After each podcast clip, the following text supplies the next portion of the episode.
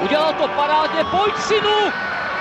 Je to gol! He's got plenty of pace for Borski. And can he find the finish? Zaplašil. To chtělo přijedat Karlovi do běhu. Teď to chtělo o chviličku dřív. Heinz.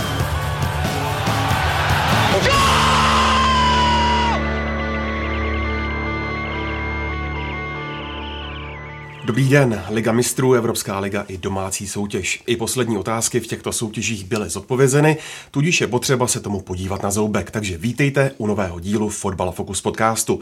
Do služby dnes nastoupil Radek Špriňar z deníku Sport. Ahoj. Ahoj. Přímo z madridského bojiště se vrátil po oslavách stále nevyspalý Karel Herring z magazínu Football Club. Ahoj, dobré ráno. A, ahoj, uslyšíte taky od Pavla Jehody z webu Sport.cz. Ahoj. A od mikrofonu zdraví Ondřej Nováček. Než se podíváme na zmíněné zápasy, musíme se zastavit u Sparty, která našla nového trenéra. Tím se stal podle očekávání Václav Fílek, dosavadní kouč Olomouce. Radku, je kouč Jílek správnou volbou pro Spartu? Tak jestli je správnou volbou pro Spartu, to se teprve uvidí. Teď, teď to úplně eh, nejde říct vzhledem, vzhledem k tomu, co se eh, ve Spartě dělo v těch minulých měsících a každopádně mi přijde, že, že ta volba eh, Václava Velka dává asi největší smysl z těch, z těch adeptů, který, který připadali v úvahu nebo o kterých se nejvíc spekulovalo. A, a asi to nejdůležitější je, že, eh, že s Tomášem Rosickým se shodli na tom, že mají podobný náhled na fotbal, podobnou filozofii. A Tomáš Rosický, aspoň podle těch informací, který, který šli, tak vlastně od začátku pro něj byl Václav Fílek jednička na tom, na tom seznamu a nakonec se s Václavem Jukem domluvili, tak, tak uvidíme, jak jim to bude fungovat. To je v podstatě asi ideální scénář, když sportovní ředitel má jedničku na svém listu a dokáže ji získat, takže tohle je pro start toho spartianského angažmá asi to nejlepší, co se Václavu Jílkovi mohlo stát, že tam bude mít od Tomáše Rocického maximální podporu, což když se podíváme, jaká je Sparta požírač trenéru v posledních letech, tak je to strašně důležité. A já jsem osobně zvědavý, jak eh, Václav Jílek se k tomu postaví, protože pořád se mluví o tom, nebo Tomáš Rosický jasně deklaroval, že chce trenéra, který tomu týmu dá jasnou tvář, tom eh, Václav Fílek v Olomouci tohle dokázal. Dokázal s tím týmem produkovat fotbal, na který se dalo koukat. Vzpomeňme na minulou sezónu to bylo, asi minulá, minulá sezóna. A vzpomíná na zápasy ze Sevillou, kdy skutečně to byla radost pohledět. Teďka bude ale pracovat pod jiným tlakem, bude pracovat s jiným kádrem, který je více mezinárodní a v těchto to jsou takové ty body, na které jsem zvědavý, jak dokáže ukočírovat. Já bych na to navázal to, co ty jsi zmínil. Ty předpoklady tam nějaké jsou, na druhou stranu opravdu my nevíme, jakým způsobem on bude pracovat pod, pod tlakem. Je úplně něco jiného, když máte čas a on v Olomouci vlastně si prošel sestupem, postupem a pak eh, v té lize se rychle, rychle se usadili, hráli velmi dobrý fotbal, ale tohle samozřejmě bude něco úplně jiného. Já bych to vzal obecně. Jo. Já souhlasím s tím, co říkal Radek. Z těch variant, které byly, tak, eh, tak eh, je to asi nejlepší, nejlepší volba, nebo dává, nejvíc, eh, dává největší smysl, jo, přesně s tím spojením eh, s Tomášem Rosickým, ale obecně, když se budeme bavit obecně o trenérech pro Spartu, pro Slávii, tak prostě do ta, nebo i Plzeň, tak do těch rolí vlastně by měl podle nějakého ideálu zapadat trenér, který už v předchozích klubech na téhle úrovni těžké pracoval, anebo prostě bylo jasně vidět, že udělal výsledky, které výrazně přesahovaly nějakým eh, způsobem limity toho svého týmu, což udělal eh, Jindřich Trpišovský v Liberci. Eh, úspěchy má Pavel Vrba v Plzni. Jo. V současné době podobný trenér toho, těch, typu těch dvou, ještě pak by se dal brát Vítězslav Lavička, ale ten není prostě tohle, tady není v České, v České republice. Jo. Takže sám jsem na to zvědavý, protože nevím, jak to přesně popsat, ale v tuhle chvíli ještě nevíme, jestli je trenér Jílek na Spartu jako takovou připravený, byť, eh, byť je to, jak jsme se zhodli na tom, že je to nejlogičtější volba v tuhle chvíli. Já bych možná řekl, že u to, té Olomouce minulé sezóny, kdy hrála skutečně skvěle ten pressing a přímočarost, možná ten limit lehce přesáhl, ale zároveň s tím jde druhá věc, že když přišla ta krize, tak neměl, řekněme, plán B. Ta Sigma najednou byla čitelná, najednou prohrávala ze soupeři, s kterými rok předtím, které rok předtím naprosto přejížděla. A tohle jsou takové dílčí věci, kdy Václav Jílek byl dvakrát během toho angažma v Sigmě na pokraji vlastně vyhazovu. Hmm.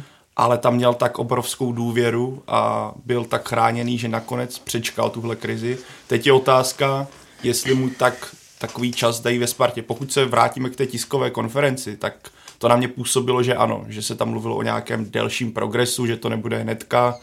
Z Václav Jílka byla cítit nějaké sebevědomí, respektive cítilo z té diskuze Tomáše Rosického i Václav Jílka byla cítit nějaká, řekněme, nějaký souznění ideové, takže v tomhle směru já si myslím, že respektive Sparta musí k tomu přistoupit, takže mu dá delší prostor, protože jinak nikdy nedokáže navázat nebo dohnat slávy, která je odskočená nyní. Ale zda tomu skutečně tak bude a jak velký prostor on dostane v tomhle směru na to, to uvidíme asi až v následujících měsících. Může přijít krize hnedka na startu, zase před kolo Evropské ligy víme, jak Spartě se v poslední době v tomhle směru daří. Pokud by tohle třeba nezvládla, jsem zvědavý, jestli vedení řekne OK, máte tady nějakou dobu hájení. U Sparty dost netradiční přístup, nebo to bude hnedka na začátku krize? Já si zase myslím, naopak eh, trošku bych to otočil, tím, že si Václav Fílek prošel těžkým obdobím v Olomouci, vlastně dvakrát, eh, jak už říkal Pavel, tak eh, vždycky se z toho uměl dostat a, a byť měl ano důvěru, ale už se taky mluvilo o tom, že by ho tam někdo mohl vystřídat, tak, tak pro něj to je určitě jako neocenitelná zkušenost a a může z toho čerpat i, i prostě v té v práci ve Spartě. Prostě ten, ten tým zase postavil na nohy, zase začal hrát dobrý fotbal a, a to si myslím, že, že naopak jde, eh, jde k dobru Václava Jilka. To je pravda, jako já to jenom doplním, on tu důvěru tak velkou neměl v některých situacích, právě proto, když jste zmiňovali ty odvolání, tak on kdyby na Bohemce nevyhrál, tak šel, že jo? A tam se právě mluvilo, že tam úplně ta důvěra mezi sportovním ředitelem a, a trenérem, nebo ne ze strany Václava Jelka, že, že až taková velká nebyla. Ale to, co říká Radek, je, je jako důležitý, samozřejmě důležitý bod. Já tím nechci říct, že on tam neuspěje, jo? jenom se spíš obecně bavíme o tom, jako v jaké roli nebo kdo by byl v úvozovkách ideální typ pro, eh, pro Spartu, ale bude to, bude to zajímavé ho sledovat. No. Hmm. Já si myslím, jako pro něj určitě je pozitivní, že on je sebevědomým člověkem, který což sebevědomí pro pozici, jakým je jak, klubem, jakým je Sparta, je extrémně důležité. Kdyby tam šel trenér, který si nevěří, tak ho to může velice rychle sežrat. Jílek má mm, na Spartu nadstandardní smlouvu na tři roky, kdybyste si měli typnout. Dodrží ji? Ondřej, takový otázky uh, porad do nás. Když se podíváš do seznamu trenérů v poslední době Sparty, tak je velká pravděpodobnost, že ne. Ale jednou ta série skončit musí. Sparta musí Nevíme dát kdy. teďka. Teďka je ideální doba na to, aby některý trenér dostal větší prostor. Václav Jílek se dostal k týmu okamžitě po sezóně, takže tady je nějaká doba, kdy s tím týmem bude moc pracovat. Navíc přichází posily asi dle jeho gusta. Jak už tady bylo zmíněno, s Tomášem Rosickým jsou na jedné vlně, co se týče ideje, jakým směrem by ten tým měl jít jakým fotbalem by se měl ubí, eh, nebo jakým fotbalem by se měl prezentovat. Takže kdy jindy dát trenérovi prostor. Ale můžeme tady zase za půl roku sedět a eh, budeme tady s Radkem zírat a říkat si, tak ne, no. Kluci, já si zase myslím, že to, že nějaký, nějaká doba hájení, prostě, že to ve Spartě vůbec jako neexistuje, že, že to prostě je úplná prostě chiméra, že, že nic takového tam, tam podle mě ani nikdy neexistovalo a, a i Václav Fílek na té tiskové konferenci řekl, že má čtyři týdny na to, aby, aby ten tým uh, naučil způsobu, jaký, jaký chce hrát a, a že vlastně od prvního ligového kola se tak chce prezentovat. Jo. A, a víme, jak, jak to ve Spartě je, pokud, pokud Václav Fílek eh, nevzládne dostat mužstvo do Evropské ligy, tak je to prostě průšvih, eh, tu sezónu to ovlivní, jako to ovlivnilo eh, velmi fatálně ty, ty předchozí sezóny, takže já bych o nějaký době hájení vůbec nemluvil. Přát Václavu Jílkovi, aby, aby tu smlouvu dodržel, ale já osobně tomu teda se přiznám úplně moc nevěřím. Ale na druhou stranu Tomáš Rosický ukázal v zimě, hmm. byť to byl kritizovaný nebo neoblíbený krok z pohledu, z pohledu fanoušků, že toho Zdenka Šťastného podržel a vlastně ho drželi do, eh, nechci říct do posledních chvíle, protože ty výsledky pak se zlepšily, nebo tohle, ale takže míru, větší míru trpělivosti, než jsme byli u, Spartu, u Sparty zvyklí, ukázal.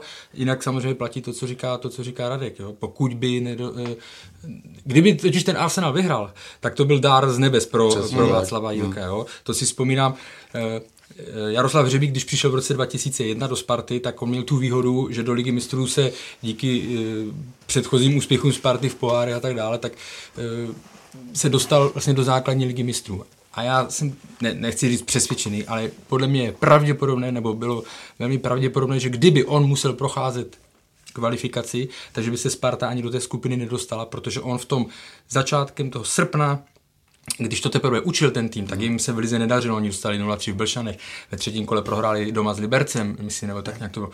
Takže, takže eh, tam potřeboval ten svůj čas a až v září to šlo nahoru. A to by bylo pro Václava Jirka super, není to tak, takže bude muset opravdu čelit hnedka z, z úvodu tlaku a víme, jak to přesně dopadalo, jak to ovlivňovalo tu Spartu, když se jim nepodařila ta kvalifikace.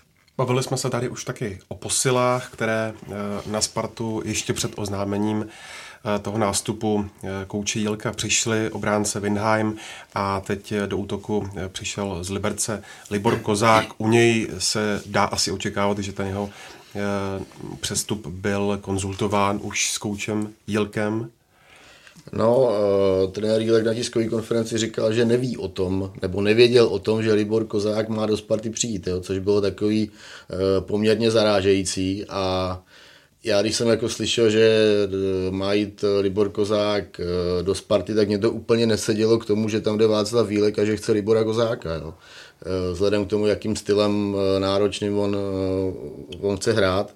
Takže úplně, úplně v tomhle se asi Sparta s Jílkem nesešla, trošku to tam jako zahaprovalo na ty tiskové konferenci a, a tak uvidíme. Každopádně jako Kozák je samozřejmě jako kvalitní hráč na, na naši ligu a ukázal, ukázal to v Liberci, kde nastřelil nějaký, nějaký góly, tuším sedm, že, že jich dal v té sezóně. No, jo, bylo to trošku jako zarážející. Hmm, hmm. Tak ono se zase na druhou stranu stačí si vzpomenout na Olomouc, zase se vrátím k té Sigmě. V té nejlepší sezóně, kdy zářila a kdo byl na hrotu, byl tam Nejdřív Tomáš Chorý, a pak tak, eh, ale Jakub dokud tam byl Tomáš Chorý, tak Sigma hrála skutečně skvěle, protože se o něj mohla opřít, byl tam hroťák, který nedával tolik gólů, ale vybojoval spoustu soubojů, natáhal na sebe obránce a těžili z toho rychlá křídla, hmm. respektive ten tým, který hrál rychle.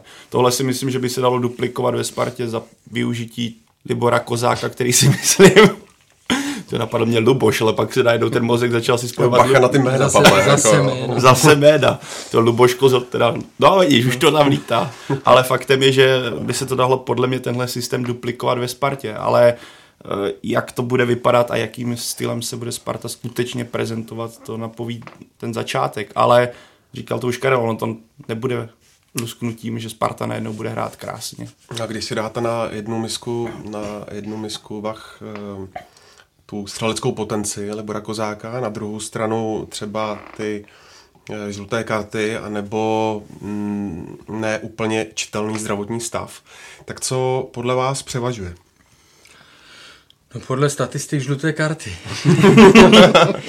jako mě to zarazilo, ne, ne, že zarazilo, já už jsem si to pak eh, všímal v průběhu toho jara to bylo spoustu a mě to strašně mrzelo, protože jako většina těch žlutých karet byla za, eh, nebo hodně z nich bylo za lokty a, a tak dále, to mě, a ten, ten počet, ten průměr je větší, než, než má Kanga, jo, na, eh, žluté karty hmm. na zápas, jo, takže to si myslím, že bude muset opravdu, opravdu změnit, eh, upravit, hrát trošku disciplinovaní, je rozdíl hrát s nasazením velkým a, a ještě k tomu fa, takhle faulovat nebo ne, takže No a samozřejmě ten zdravotní stav, tak jako nevíme, jak je aktuálně. Jediné, co mu můžeme přát, je, že potom s čím vším si prošel, mm. aby, aby to prostě vydrželo, aby to vydrželo co nejdéle, aby opravdu mohl ukázat ten potenciál, protože verme to tak, že on hrál půl roku, ale byl to pro něj půl rok zase poprvé po dlouhé době, kdy hrál, kdy hrál stabilně. pravidelně stabilně. Jo? Takže i pro něj to musel být takový uh, startovací, startovací půl rok. Já jsem to psal na Twitteru. Pro něj, on přišel sem, aby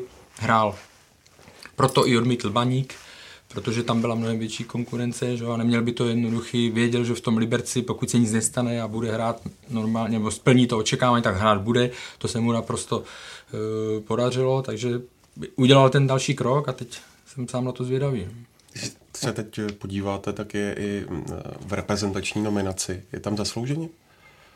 Jo, zrovna s jeho jménem asi úplně problém nemám, protože pozice útočníka v české reprezentaci je dlouhodobě zapeklitým tématem, navíc když je zraněný Michal Krmenčík, když Matěj Vidra příliš ani Patrik Šik nehrávají.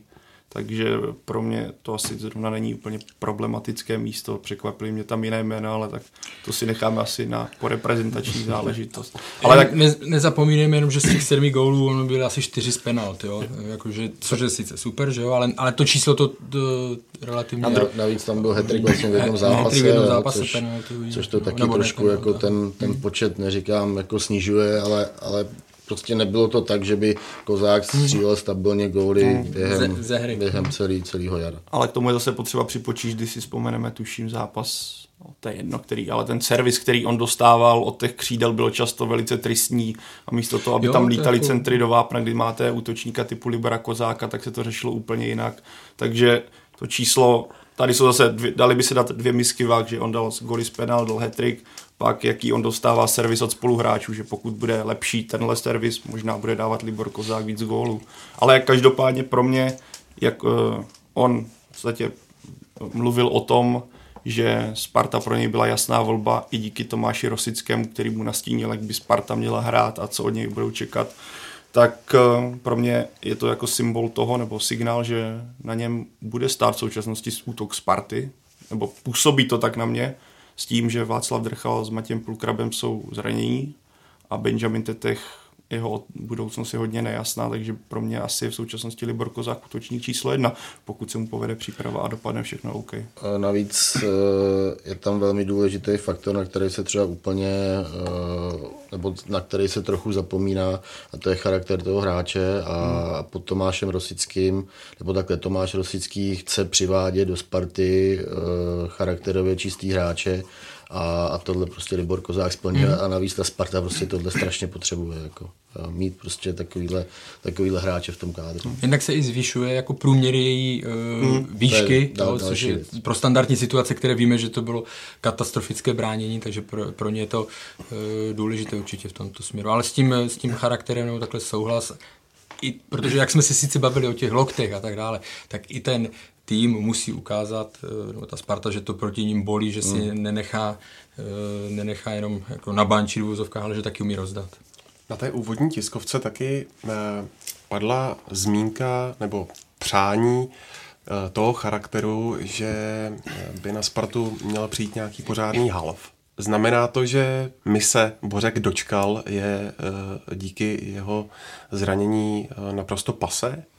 No tak eh, momentálně, že ten plán s Božkem dočkal mě u ledu samozřejmě, protože Eh, Bořek dočkal podle nějakých těch prognóz, tak by se měl zapojit někdy až prostě v průběhu, v průběhu podzimu. Je otázka, jaký bude formě, jak, jak, to zranění prostě bude, se bude vyvíjet, eh, jestli vůbec ta doba rekonvalescence bude taková, eh, jaká, jaká by měla být podle těch předpokladů, takže, takže Sparta jednoznačně potřebuje někoho, někoho do středu zálohy. Je otázka, jak to dopadne s, s Gulerem Kangou, jestli, jestli ve Spartě zůstane nebo ne, jaký s ním bude mít Václav Fílek úmysly a Eh, takže těch otazníků tam je spousta. No. Tak eh, mluví se o tom, že, eh, že Sparta se zhledla v Michalovi Trávníkovi a, a já si myslím, že, že tohle třeba byl dobrý krok. No. Hmm. Každopádně zase se vrátím k tiskové konferenci a navážu na Radka. Když jsem slyšel, jak trenér o vlastní svěřenci řekne, že je to kontroverzní hráč a že v podstatě první dny a týdny rozhodnou o jeho budoucnosti, tak to spíš na mě působilo si stylem hele, s tebou moc nepočítám, že jako dám ti možná čuchnout, ale spíš čekám já osobně a mrzí mě to teda, protože já si myslím, že pokud je trenér dostatečně silný a jistý sám sebou, tak dokáže skrotit hráče tak extravagantního, jako je Kanga. Já si myslím, že s průřez světovým fotbalem dokazuje, že pokud takového hráče skrotíte nebo dokážete nějakým způsobem kontrolovat, tak z toho můžete těžit vy s Zlatan Ibrahimovičem, myslím, dokon, vzorový případ totálního extroverta který tohle zvládá. Ale pro mě současnost spíš jsou signály, a budu teda nejenom na základě té tiskovky, že spíš hmm. Kangas půjde o dům dál. No. Jako, ty tam stranou to, jestli na něj přijde nabídka a tak dále, jestli odejde nebo ne, ale obecně. Mě tohle to třeba jakoby obecně na přístupu a řekněme českých, českého prostředí vadí. Jo? Já znovu, ano, Kanga je prostě opravdu kontroverzní hráč, ale teď si prostě v tom jako my furt hledáme někde ideál, jako hmm. hodný chlapec, který umí hrát fotbal, jo, který bude uh, pokorný a tak dále, to k tomu patří, ale v, t- v té zahraničí, když se podíváte na ty kabiny, to je prostě uh, ne prolezlé, protože to zní škaredě, ale prostě ty typy jsou tam tak, tak různé jo? a každý tam hraje o své místo a tam nejsou prostě, že by tam měl jenom hodné, tam potřebuješ mít i hajzly, ale ty, ale ty trenéři s tím musí umět pracovat. Jo?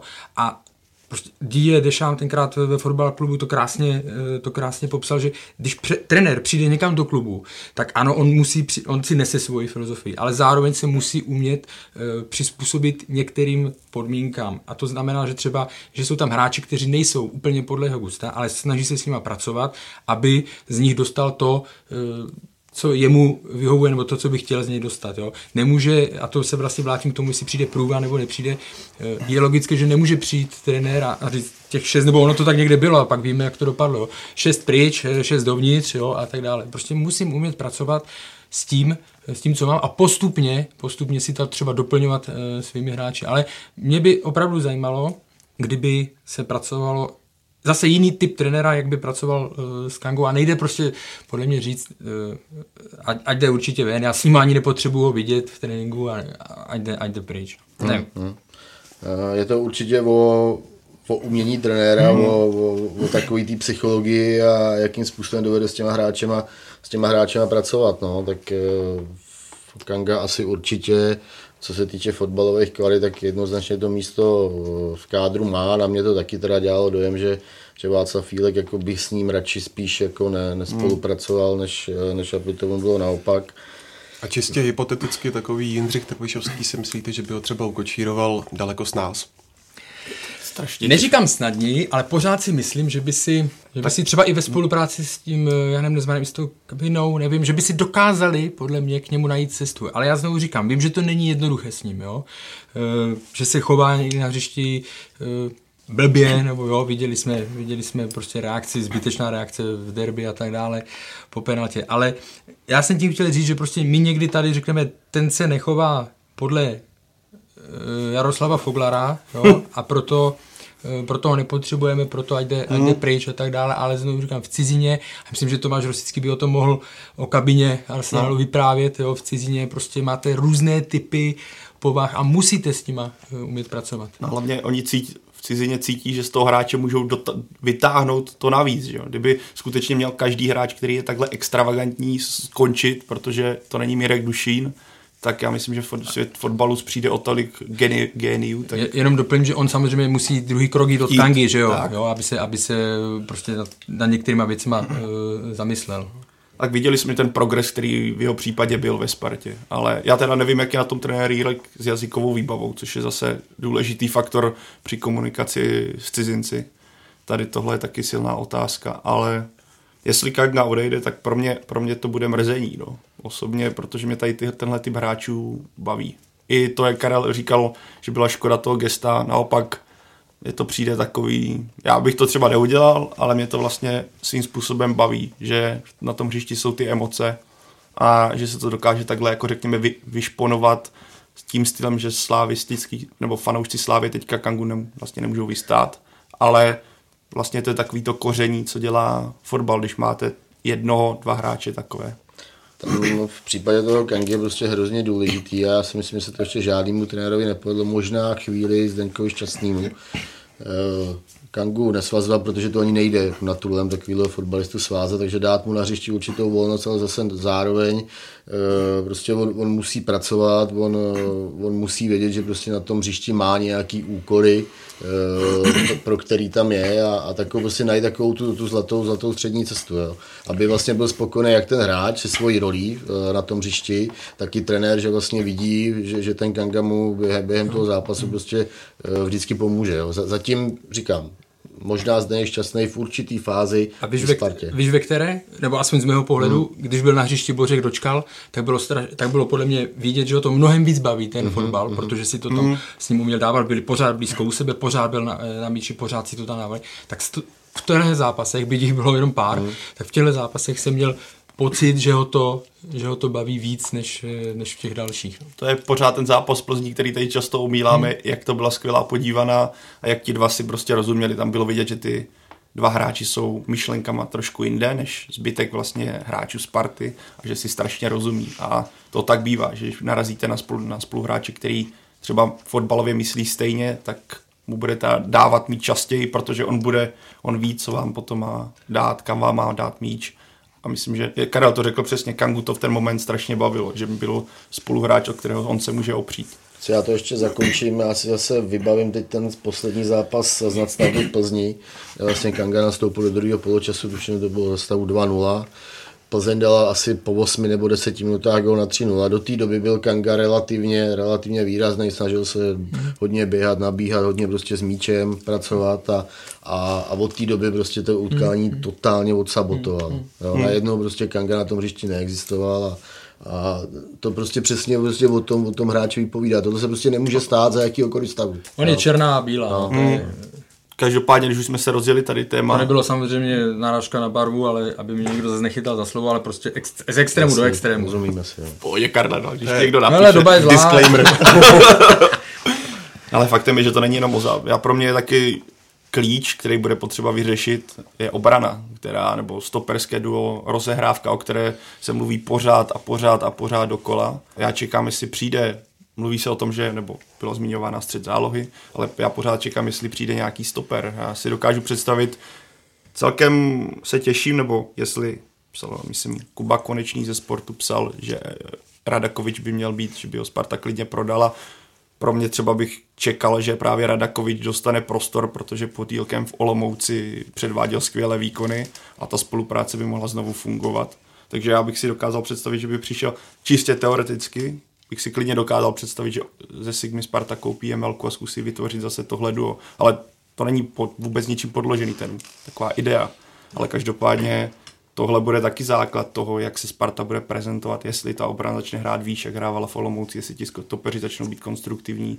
A pro tohle si myslím, že musí přijít nějaká posila do té defenzivní stoperské řady, jinak to nepůjde na ten styl hrát, tak jak by asi Jílek chtěl. Tak a když jsme u obrany, tak eh, co říkáte na uh, prodloužení kontraktu Kosty. Zároveň e, faktu, že pokračuje Ondřej Zahustel. A taky se Tomáš Rosický na té tiskovce zmiňoval o Dominiku Plechatém, u něhož podle něj to zabudování do týmu úplně nevyšlo. Jak to vidíte? Kosta, já vím, že po podzimu, teda po, po jarní části byl samozřejmě správně kritizovaný za to, jakým způsobem e, tam jezdil, jezdil na saních, ale, ale obecně, když vezmeme to z dlouhodobého pohledu, tak e, to je, pro Spartu to bylo jako, nechci říct slovo spolehlivý, protože právě, že když nastupoval na stoperech, tak tam někdy udělal chyby, ale prostě za tu dobu on, jako, on nesklamal, on si odehrával to svoje víc, podle mě pořád byl užitečnější na té levé straně, na kterou i přišel než v tom stoperu, protože tam on prostě někdy to takticky nezvládá, někdy je moc, asi jak je moc pod eh, těmi jsou eh, víc v kontaktu, víc eh, tohle, víc v transu, řekněme, tak pak to přehání i tou, i tou agresivitou. Si vzpomínám vlastně ve Vezdemu, když přišel Tomáš Řepka, tak dostal dvě červené karty hnedka z úvodu. Jo, a pak Alan Perdiu byl trenér, který ho skrotil trošku a on ho skrotil tím, že ho posunul z toho stopera na kraj. Byť víme, že Řep, eh, Tomáš Řepka nebyl nikdy krajní back, eh, že by nějak vynikal, vynikal ty eh, vlastnostmi, které se požadují po, po krajních becích, ale ty, ta disciplína se mnohem víc zlepšila. Když jsem se o tom jednou jsem trenéra potkal po zápase, tak jsem se ho na to ptal, čím se to sklidnilo a on říkal, že tam vlastně je pod mnohem menším jakoby tlakem, že, že tam není v tolika soubojích a tím pádem e, není tam možnost jako jít do toho tranzu nebo ztratit, ten, e, ztratit tu sebekontrolu a disciplínu. Jo. Takže proto si myslím, že by třeba ten Kosta e, by byl pořád užitečnější na té levé straně, ale obecně jako nemám s tím problém když, ta, když Sparta tu šanci měla, tak proč by, to, proč by to neudělala? On rozhodně není nějaká slabá, uh, slabá link, uh, linka nebo jako slabá část uh, v sestavě nebo v týmu Sparty. Hmm. Rozhodně Kosta, Kosta Spartě patří, nebo do, takhle do, do Sparty patří. Uh, už má za sebou nějakou historii a souhlasím s Karlem v tom, že vlastně on, on odehrál hodně málo vyloženě jako špatných Eh, špatných zápasů, takže to své, to své místo tam má. Poměrně překvapivý bylo eh, prodloužení smlouvy s Ondřejem Zahustelem. Na druhou stranu zase chápu Spartu, že chce mít nějakým způsobem zdablovaný ty pozice a, a takže Ondřej Zahustel v tuhle chvíli se pravděpodobně přesouvá asi na lavičku a, a, a eh, bude spíš takový jako voják v záloze a to třetí jméno Plechatý. a Plechatý, no tak jako z mýho pohledu Plechatý na Spartu v tuhle chvíli ještě nemá. Jo, e, to není nic jako proti němu, ale, ale myslím, že v těch zápasech se to ukázalo, že v tuhle chvíli tam ještě prostě nějaký limity jsou a, a bude důležitý, aby mu Sparta sehnala nějaký odpovídající hostování, kde bude hrát, já nevím, nabízí se třeba Český Budějovice, e, s kterými má Sparta poměrně dobrý vztahy, takže, takže tam si myslím, že může najít uplatnění a vrátit se do Sparty potom jako, jako lepší a sebevědomější hráč. Já k tomu jenom dodám to, co jsem říkal v průběhu jara. On přeskočil svůj vývoj, on za to nemohl. Mm. Jo, ta situace tak eh, nazrála, ale nebyl na Spartu kvalitou ještě připravený. Když to vezmeme kolem a kolem, jaká by podle vás měla být meta Sparty pro příští sezónu? No, na té tiskové konferenci zaznělo, že Sparta chce v každé sezóně titul. To znamená, že Sparta bude chtít titul, ale e, já si myslím, že Sparta především musí projít takovým vývojem, Eh, aby, aby to nebylo jako, jako na jaře, že Sparta bude vyhrávat, udělá relativně dost bodů, ale, ale ta složka výkonnostní, tak, eh, tak bude, dejme tomu, průměrná, nebo v některých eh, zápasech nebo fázích utkání podprůměrná. Takže Sparta musí, musí vyhrávat, dejme tomu, ale, ale zároveň prostě se musí prezentovat úplně, úplně jinak a, a kvalitnějc. Jo? Takže ano, ten titul tam určitě, určitě bude uh, hodně, hodně zaznívat, ale myslím si, že pro Spartu prostě je, je zásadní ta herní složka. Prostě od toho se, od toho se musí vše, všechno odvíjet a, a, jakmile Sparta bude hrát kvalitní fotbal, náročný, běhavý, tak, uh, tak s tím přijdou i výsledky a, a může se prostě dotáhnout na Plzeň i na Slávy. He, to jsi řekl přesně a zároveň opravdu tam musí, kromě těch výsledků, které jsou jasné, tak musí budovat ty základy. Jo. Já to, že to není nic nového, že prostě ten tým to je jak pyramida, tak skládá se to ze spodu, které má pevné základy a to musí být eh, charakterově silný manšaft, musí přesně vědět, co chce dát a pak to jde nahoru. Protože když uděláte sérii, na začátku dobrá série výsledků může se chytit, pak přijde kritické období a, a ten tým, který nebude prostě pevně eh, v základě, nebude mít pevně danou jako hierarchii, nebude tam mít tu vnitřní sílu, tak se pak sesype a nemusí se z toho, z toho dostat.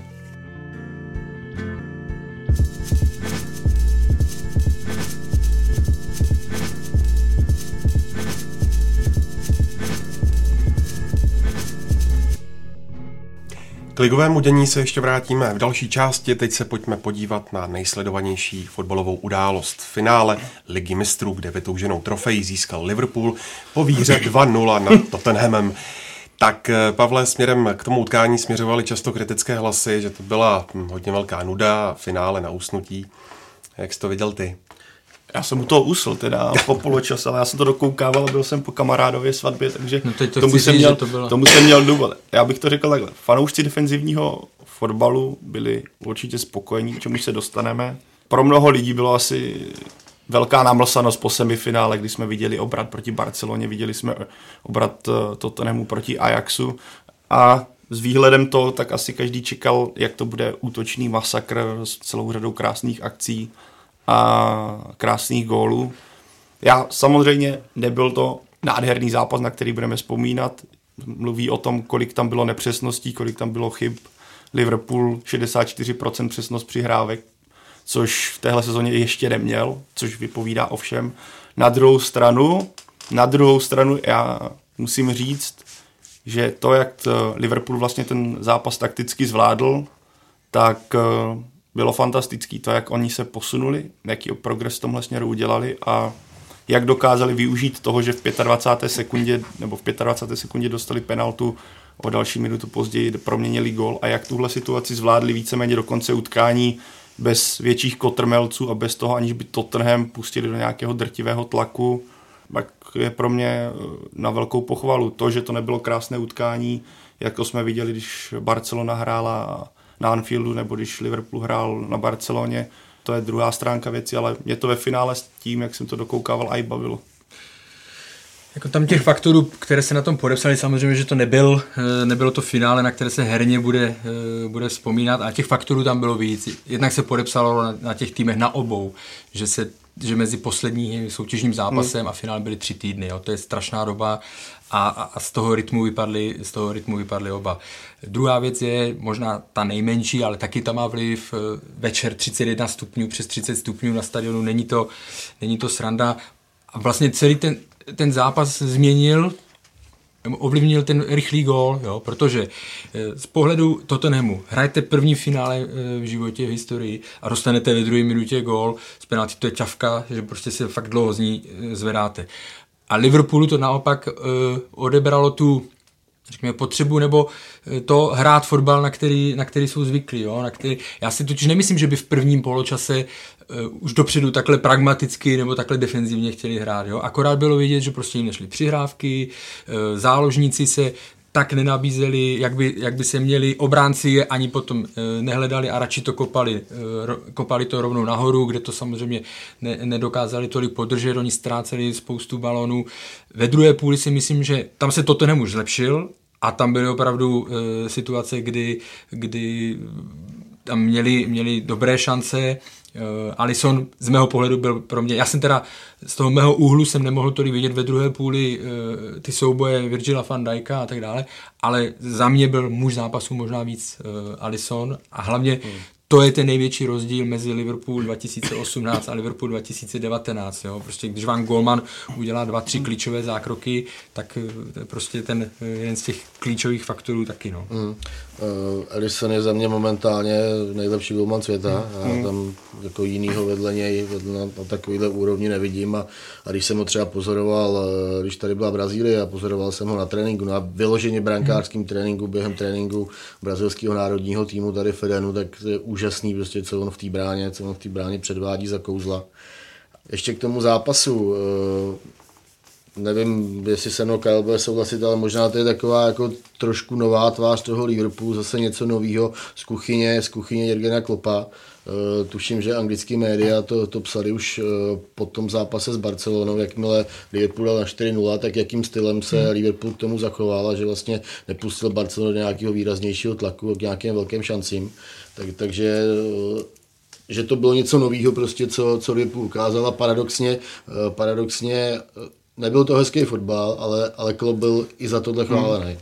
Jo, jako uh loni byl za, v minulé sezóně byl za tohle kritizovaný, hmm. že nedokázali hmm. si zápas pohlídat, takže teď tohle je jedna z nejvýraznějších změn, to máš, eh, to máš naprosto pravdu. Mě zároveň zaráží, když se řekne, když se začne říkat, jednak bych zdůraznil, že už uběhnulo dva dny, takže kdo se zajímá o výkon, důležitý je titul, že jo?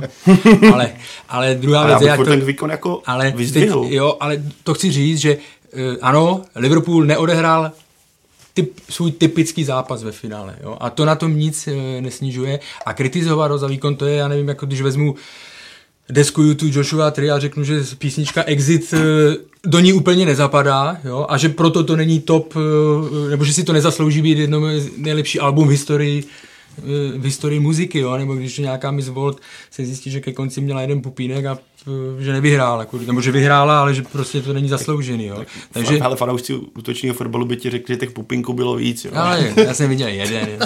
ale, ale ne, prostě to je napro, jako z mého pohledu zasloužený, naprosto zasloužený triumf. Ne, jako to, jak Liverpool dokázal vykrývat prostory bez toho, aniž by tam lítal, lítali jak čamrdi vlastně ti hráči, ale dokázal pozičně vykrývat Tottenham, který tam bylo tolik pasáží, kdy Tottenham byl naprosto bez ideje, bez Zajímavé. pohybu, bez nějaký, tam chyběla rychlost, ale z toho důvodu, že Liverpool tak dobře pozičně hrál a ten blok tak dobře fungoval, že oni nebyli schopni vůbec nic vymyslet. Ano, můžeme se bavit o tom, že Moura měl dvě šance, které třeba proti Ajaxu proměnil, teď je neproměnil, tady jde přičíst velký kredit Alisonovi. Na druhou stranu to, jak Liverpool v podstatě celý zápas ty pozice vykrýval a líbilo se mně, že Mané, který normálně bývá na křídle, operuje tam, kde operuje v sestavě, tak najednou ho šlo vidět občas i na levé straně obrany, kam se zatáhl, aby vykryl ten prostor, kam se nabízí Trippier. Takže tam byl vidět jasné pokyny a Liverpool to neuvěřitelně zavřel. A já si myslím, že ty říkal, první finále Tottenhamu to ublížilo, tak já si myslím, že zase Liverpoolu to strašně pomohlo s tím vědomím hmm. posledního finále a i z toho konce sezóny, že najednou, hele, my, konec, my v podstatě jdeme do toho zápasu s vedením 1-0. To je, jak kdybyste přijeli ty, s odvety s náskokem. Eh, ty hráči o tom mluvili a myslím, že jsme o tom mluvili v tom eh, minulém podcastu, že to je prostě hmm. rozdíl kolega Pavel Hartmann mluvil s Petrem Čechem a ten mu říkal, právě se bavili o finále. A on říká, to je finále jako zápasy, to ten nejhorší možný zápas. Já to teďka neříkám úplně přesně, ale to vyznění, jo. Nejhorší možný, finále je krásné, když ho vyhrajete, tak po těch 90 minutách nebo 120 minutách nebo po penaltě je krásné, ale jinak je to prostě, jinak je to utrpení, trápení, protože ten tlak je tak extrémní. Jste zvyklí hrát pod tlakem, ale ten tlak je tak extrémní, že prostě je to spíš, eh, spíš eh, mučení pro ty hráče. Jo? A bylo stres. to vidět, stres, mm. a bylo to vidět, že který z hráčů odehrál nadstandard. Odehrál ho. Odehrál ho Alisson, ode, eh, odehráli ho stopeři no. Liverpoolu, jo, prostě Virgil, že? Já se omlouvám Virgilovi, že jsem ho nedal na může zápas, jo, ale, ale, ale to je prostě, takže ti a směrem dopředu už nikdo, že Mousalah byl, eh, Mousalah eh, byl daleko od toho, co, co víme, že umí. U toho to nemů Firmino podobně, no, Firmino a tam se to podepsalo, že, byl, že byl zraněný. Jo. Takže, takže jako i tohle je strašně, eh, strašně, důležitý, strašně důležitý faktor. Ale my tady vyzvihujeme Alisona a Fandajka. Každopádně pro mě je pořád největší jako bizar v pozitivním slova smyslu výtop, výkony Joela Matipa, který pro, pro mě, když přicházel do Liverpoolu, tak jsem si říkal, OK, tak to bude stoper tak jako na výpomoc a on v tom zápase udělal, měl 14 vlastně odebrání míče, což bylo myslím o 9 víc, než měl Van Dijk a což bylo vůbec nejvíc, co měl kdokoliv v playoff ligy mistrů teďka, což na stopera, který vám přijde zadarmo nebo za podpisovou, no. nic není zadarmo, ale za podpisovou sumu, tak to on jakým jaký on udělal progres v téhle sezóně. A to už se zase vracíme i k Virgilovi, že? No. Protože, no. protože to, jakým způsobem vedle něho ti, ty hráči rostou. On tam měl na podzim Joa Gomeze, že jo? Taky hmm. vynikající v tu chvíli, když hrál vedle něj. Matipovi chvíličku trvalo, než se do toho dostal a teď eh, výborný, prodloužili s ním smlouvu, jo? A, ale prostě to je, jako samozřejmě, že Matip je velmi dobrý hráč, ale velký podíl na tom má právě Virgil van Dijk ve španělském listu Marsa odmítli hodnotit eh, výkony něk- některých hráčů, například Dele Aliho nebo Kejna, jak jste viděli, jejich počínání na hřišti. A proč si myslíte, že Mauricio Pochettino do toho nezasáhl dříve? Pro Pochettino to bylo jako to musí být jako úplně, úplně pekelný zápas pro trenéra. Jo. Hmm. Máš nějaký plán, prostě vytvoříš si nějakou ideu, s kterou hmm. do toho zápasu jdeš na jednou druhá minuta, úplně to všechno spadne. Ty role se úplně otočily, jo, jak, jak, jsme se o tom bavili, že Liverpool se zatáhnul a, a, a najednou prostě ty musíš, ty musíš jako něco hledat, jako reagovat furt to bylo 1-0, jo. ten zápas nebyl, nebyl ve stavu, že on by prostě do toho musel po půl hodině říznout a, a úplně prostě nějakým způsobem prostě změnit taktiku, je to finále, jo. může se stát eh, spousta věcí a ten zápas prostě furt byl otevřený. No. Eh, mluvilo se o tom, jestli neměl dřív stáhnout Kejna, jestli ho měl vůbec nasadit, jo. je to taky prostě pokud byl Kane 100% zdravý, tak asi neznám trenéra, který by ho nepostavil mm. jo, do, toho, do toho utkání, byť byť prostě měl takovouhle, takovouhle herní pauzu, takže jako já, já, jsem všem těm jeho krokům jako rozuměl, pak tam poslal Mouru, že jako, jako prvního hráče, málem se to povedlo, jako tam chyb, chybělo málo a to to nešlo jako do prodloužení, no, takže říkám, prostě strašně, strašně složitý zápas pro trenéra jako ve všech, ve všech ohledech. No. A tam bylo navíc, navíc první finále, že jo, hmm. pro něj taky úplně nová zkušenost, jako jako zase, pro mě jenom ty, tady tou poslední větu jenom, uh, je to i pro trenéry eh, něco úplně jiného. Když si vzpomeneme na Atletico Madrid, Diego Simeone, hmm. tak eh, vlastně při jejich první finále, tak možná ta zásadní chyba, proč to Atletico nevyhrálo, bylo, že vsadil na Diego Kostu, který do té doby prostě bojoval s časem o zranění, že jo, oni, a, a on ho tam nakonec, ho tam dal a po deseti minutách ho musel střídat, jo, protože prostě nebyl schopný. Tím si vyplýtval jedno střídání a ke konci, když měli držet, když měli držet výsledek, tak Juan Fran, myslím, nebo někdo byl zraněný, tam pajdal o jedné noze a vlastně přes něj pak šel rozhodující centr, vyrovnávací gól, nebo, nebo ten možná ten gól na, na dva na To bylo na dva na oni pak úplně odpadli. Tak, tak, tak. Ale, ale prostě takže i pro trenéry je to, strašně, je to strašně těžké, to, co říká Radek s tím rozhodováním, je strašně jednoduché říct, jo, neměl Kejna hmm. nasadit, jo, ale když máte Harryho Kejna prostě k dispozici, tak, tak to musíte, musíte zvažovat. Nicméně ukázalo se, že jak Kane, tak Bobby Firmino na druhé straně, že se na nich strašně podepsala ta, ta pauza a oba prostě na ten zápas ne, že nebyli připraveni, ale prostě ne, ne, nedokázali předvést to, co umí. Ale hlavně musíme, ke, ne, není to jako hájení Kejna, zápasu mu nepovedl, ale na druhou stranu musíme se podívat taky, kdo ho hlídal. Oni ho, jak Van Dijk, tak Matip si na něj dávali extrémní pozor. On byl neustále pod dohledem a zmínili jsme tady celý ten blok, jak fungoval a to nebylo jenom Kane. Tam se prosazil v tom středu, měl to ten obrovský problém. Tady jsme mluvili o nějakých taktických manévrech, když vezmeme, Van Pochettino vlastně stáhl, nebo až úplně na závěr stáhl Eriksona dozadu, aby to rozehrával a změnilo to něco. Ne, prostě ten tým fungoval do defenzivy tak skvěle, že tam skutečně nebylo kde moc brát na té lavičce, že by měl možnost nějakého radikálního řezu. Hlavně bylo krásně vidět, že ty oba týmy, když hráli vysoko při rozehrávce, ať už to byl Liverpool nebo Tottenham, tak byl okamžitě problém a okamžitě ten míč letěl dlouho hmm. dopředu a takhle vznikaly ztráty. Tím, že ty týmy v tomhle napadání hráli hodně podobně, tak to byl i důvod. A myslím, že kdyby dal Tottenham první gol tady v téhle první minutě, tak možná sledujeme úplně jiný zápas, to se týče atraktivity. Tak možná by to byl naopak útočný válec, ale já věřím, jak jsme se tady posledně bavili, jestli zkušenost prohraného finále může tomu týmu pomoci, tak tohle si myslím, že byl právě jeden z klíčů, proč Liverpool takhle dokázal zavřít a takhle to dokázal zvládnout to utkání. I, i z pohledu Klopa, který prohrál, myslím, tři finále v řadě. No, no, nebo... no, let's talk about six. Můžeš to zaspívat. Neumím. Six, baby. Let's talk nemám ani, nemám ani tak hezký úsměv, jak, jak Jürgen. A když se tady stále bavíme o té, o té úvodní penaltě, tak jaký dojem na vás udělal výkon rozhodčího slovinského tria. V Marce vlastně bylo psaný, že ho, ho taky nehodnotili. Já jsem úplně, ale nevím proč. Jako mě osobně, když jsem ten zápas viděl, tak jsem tam neviděl nějaký zářez. Ani ta ruka, on, to byl ten záběr, kdy on to fakt plácl dlaní a rozšířil ten prostor. Ale jinak jsem osobně jsem tam neviděl nějaký zářez, jako jsme viděli v Lize, k čemu se dostaneme. Takže já bych mu tam nějakou tu hvězdičku klidně hodil. Já taky, no, s ohledem na výkony pánů Nenadála a Ardeleána, tak Možná i pět. Já, já si myslím, že na té hranici uh, 1 až 10 já bych ho klidně osmičkou hodnotil úplně suverénně. Já jsem tam upřímně se nepochopil, proč mu dali takovou známku, jako já, já, já, teda taky, já jsem tam já, jako neviděl nějaký mm, úplně... Já nemůžu hodnotit jeho výkon, protože uh, jsem z toho mého mm, úhlu, mm. prostě jsem to nemohl, nemohl vidět, ale, ale mm, jako ani na, z těch reakcí na stadionu, že by si jeden, mm, uh, jedna část uh, jako kotle stěžovala, nebo že by nějak prostě vůbec nic takového jsem tam, hmm. jsem tam nezažil. Já bych, dokon, ne, já bych dokonce v celém zápase nebyl moment, kdybych si řekl, to byla vlastně chyba. A jako ne ani velká, že to byla nějaká chybka.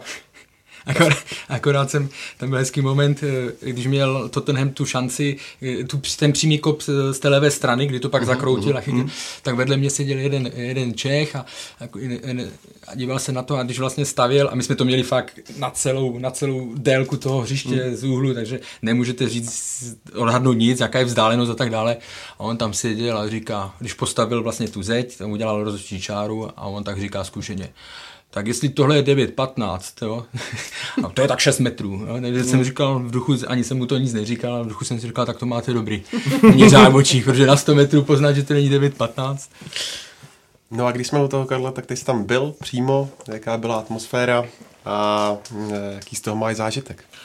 Jo, tak já musím říct, že uh, ta atmosféra byla tak, jak je na většině uh, finále ligy mistrů, to znamená, ty týmy, oba dva ty tábory fanoušků jedou do toho města se bavit. A to bylo strašně znát, oni se tam se to vždycky samozřejmě mísí během toho, byť počet fanoušků Liverpoolu byl evidentně větší, ale nemyslím ani tak na stadionu, jako prostě ve městě. Bylo to vidět i potom na tom schromáždění tam vlastně na náměstí, kde jich tam bylo, já nevím, 50 tisíc, zpívali tam a tak dále. Takže ta atmosféra byla byla vynikající. Eh, jenom takový ještě jeden třeba postřeh, když se tady hodně řešili u nás eh, vlastně vlčáci eh, na fotbale, na Twitteru mi někdo psal asi jízlivě, že, že proč, kde, proč jsme neviděli vlčáky. Tak já jsem tam, ve Španělsku nemají vlčáky, ale mají koně. Jo? A před stadionem před stadionem musím říct, že přístup španělských policistů nebyl nějak eh, na to, že to bylo opravdu všechno v klidu, nebo aspoň tam, kde jsem procházel a nezaznamenal jsem ani jiné incidenty, že by se někde psalo. Na to, že to bylo všechno v klidu, že ty lidi eh, opravdu přišli se dívat na fotbal, nikdo tam nedělal nějaký, nějaký bordel, tak eh, myslím, jako ve větším měřítku, tak vlastně oni byli strašně, strašně úzkostliví, vytvořili z policistů na koních takový koridor, kterým se prošlo a když někdo chtěl, jako, že si třeba poběhnout, zrychlit někoho, předběhnout a šel do, do toho prázdného místa, tak nekompromisně, oni furt pískali a nekompromisně prostě do něj najeli koněm, jo, ten nevěděl vlastně, co se vůbec děje, jo, takže těm chyběl teda taky cit, když už jsme, když už jsme u toho. Takže, ale jinak celkově, celkově se to myslím, se to myslím hodně, hodně podařilo. Má podle vás na to Liverpool, aby titul šampiona ligy mistrů obhájil i příští rok? Tak víme, jak je to v lize mistrů těžké obhájit, vlastně se to podařilo akorát Realu, že jo? ale Liverpool ukázal za poslední dvě sezóny, že ta pohárová soutěž je pro ně, pro ně velmi, že jim sedí. Ono se to o Liverpoolu ví celkově, je to, je to i důvod, proč vlastně třetí nejúspěšnější v historii ligy mistrů a poháru mistrů evropských zemí, že má šest titulů, ale prostě tam, ta, tam to propojení, já neříkám DNA, ale to propojení, ta láska mezi Liverpoolem a evropskými poháry, to není už jako, to není jenom náhoda, jo? tam prostě to funguje, ty, ty pohárové noci na Anfieldu, takže není důvod, byť samozřejmě ta konkurence je obrovská a rozhodují detaily, ale, ale v tom pohárovém systému je to, že e, když ten tým narazí na Liverpool poprvé nebo s ním hraje po druhé, tak strašně těžko hledá cestu, jak si zvyknout na ten jejich styl, jak, jak mu zabránit. V té lize ty týmy už proti němu hrají několik let, tak je to třeba něco jiného. Ale, ale takže neříkám, že vyhraje, ale určitě bude patřit mezi favority. Myslím, že Liverpool by byli možná přijali to vypadnout základní skupině, ale vyhrá teďka ligu příští. No to ti nikdo nezajistí. Z dlouhodobého pohledu, jaká bude podle vás budoucnost Jirgana Klopa? Karel, ty jsi chtěl nalít, ale očividně ti tam ta myšlenka nedala spát. Klop, klop, já ti naliju, Karle. Jednou tam bude mít sochu, to je jasný. Ale ne, jděte se, tady ty uh, oslavy, nebo tady ty eh, hodiny po tom eh, finále ukázaly, teď nemá smysl eh, řešit jeho trenérské, trenérské schopnosti, to je úžasný, co on dokázal vybudovat nejenom v Liverpoolu, ale předtím v Dortmundu, takže náhoda to není. Ale pro mě ten jeho největší, ten jeho největší přínos, nebo jednou to bude odkaz je, když trénujete, dělejte to naplno. Když eh, hrajete zápas, dělejte to naplno. Když se bavíte, bavte se naplno, ale všecko s úsměvem. Všecko. A někdy buďte i naštvaní, protože si nemůžete nechat jako eh, všechno nechat líbit, ale všecko dělejte prostě naplno a s úsměvem na tváři. Jo. On tak dokázal to město, ten, nebo město samozřejmě má i Everton, že fanoušky, ale prostě tu liverpoolskou rodinu, fanoušky, tým dokázal tak si jednotit a je to všechno tak eh, takové pozitivní, pozitivní signály to vysílá, jo? že to jsme viděli na těch oslavách nebo na té písničce, o které jsme, kterou jsme e, zmínili, nebo když on sedí na autobusu, že jo, a začne ze srandy počítat e, do šesti nebo poli je tam mladýho pivem, jo, a tak dále. Prostě to, jakým způsobem on dokázal Samozřejmě, že to není jenom jeho zásluha, vedení, jde to od vedení, jo, ale jakým způsobem to dokázal sjednotit, e, dostat na, na, stejnou, na stejnou vlnu, on, jak to říkají správně, to v Anglii píšou, dělá jako lidi šťastnými, jo? že ano, Manchester City vyhrává tituly, ale tam necítíte takovou ze strany uh, Guardioli, ze strany toho týmu takové, řekněme, úplně spojení, blízké spojení s těmi fanoušky, tak jak to je, tak jak to je v Liverpoolu. Hmm. Já si myslím, že něco podobného, ne třeba v tak velkým, ale, ale hodně podobný, myslím, že to je ten příběh Eh, současné Slávě a, a hmm. trenéra Jindřicha Trpišovského, že hmm. tam se mezi tím dá dát rovnítko, samozřejmě, že kopě v Anglii a Trpišovský tady, ale, ale myslím, že, že, že to je ten naturel nebo taková hmm. ta filozofie, přístup toho trenéra, přesně jak o tom Karel mluvil, tak, tak je hodně podobný. No. Hmm, to vidíme na tiskových konferencích, ať už to je Klop nebo Trpišovský, ať je se blbější otázka, sebe nepříjemnější, tak vždycky to berou, řekněme, profesionálně a s nadhledem. A my se tady, už jsme tady zmínili ty taktické schopnosti, které vlastně Jürgen Klopp má, ale co je vlastně pro mě takovým tím hlavním, nebo tak je to jeho charisma. No, ty hráči za ním, říct, jdou. ty hráči prostě za ním Teď jdou a říct. nadsazeně by za něj nechali život. Hmm. Tam můžeme se bavit o tom, že třeba někdo, že Guardiola je lepší taktik než Jürgen Klopp. Asi, asi, asi pravděpodobně bude to řešit do větších detailů, protože Guardiola je v tomhle blázen pozitivním ale to charisma Jirgena Klopa je zase o trošku vyšší než Guardioli, i, i když i v jeho případě je to silné, ale ta aura, která jde kolem Klopa, ta pozitivní, to je přesně trenér, kterého každý hráč chce zažít. To, to je neuvěřitelné, jak on tím žije, jak on v podstatě pro ten svůj tým by udělal cokoliv a jak, a zmínil to Karel, jak z něho neustále sála ta pozitivní energie, že on vás podpoří, vidíte to, že je v podstatě 12. hráčem na tom hřišti. To je ideál, jako, nebo z mého pohledu je to ideál nejenom trenéra, ale bose, jako šéfa, jo. Mm. Prostě za ním jdete, tak jak to říkáš, za ním jdete. Jenom ty scény vlastně po tom závěrečném výzdu, když jste viděli Jordana, uh, Jordana Hendersona, když přišel mm. vlastně a oni si tam, že jo, ten jako brečel vlastně mu na ramenou, že jo, a, a ten taky brečel a, a prostě, ale to propojení tam je opravdu, opravdu velmi, velmi silné, intenzivní a to charisma opravdu, to je, to je neskutečné. On si může dovolit i věci, které třeba, když bylo nějaké uh, rozo, interview už dřív předtím, tak on prostě, myslím, že to bylo po Barceloně nebo po něčem a on řekne, uh, these guys are fucking good, jo, a teď oni se tam trošku leknou, jo, a, a on hnedka řekne, já se mluvám, já jsem cizinec, já nevím přesně, jak to líp uh, vyjádřit, jo, a tak dále. A všichni vlastně to přijmou, jo, byť v Anglii jsou na tohle hodně úzkoprsí na nějaké uh, prosté výrazy jo, před desátou. A to bylo, myslím, po desáté, protože, protože to bylo po zápase. A já jsem před tím finále četl ještě nějaký rozhovor, s, a co, kde byl jeho vlastně šéf bývalý z Mohuče, kdy on začínal. Mm. A on říkal, že už tehdy byl stejný v kabině, tehdy, že on nebyl kapitán, ale byl jasný lídr kabiny, který to dokázal strhnout. To musíte mít v sobě už. Tak, eh, že on prošel nějakým progresem, kdy asi za mladá býval ještě větší bouřlivák, teďka se výrazně uklidnil. Myslím, že i oproti Dortmundu je to znát, že ty emoce dokáže trošku víc krotit ale jako děje se v něm úplný pe- pekla podle mě, když to on sleduje některé momenty. Ale Jürgen Klopp neuvěřitelné. A já jsem strašně rád hlavně, že neprohrál další finále. No. To už ta jeho pozit, ten jeho pozitivní přístup by dostal další rádu a to už by bylo těžko zvládnout.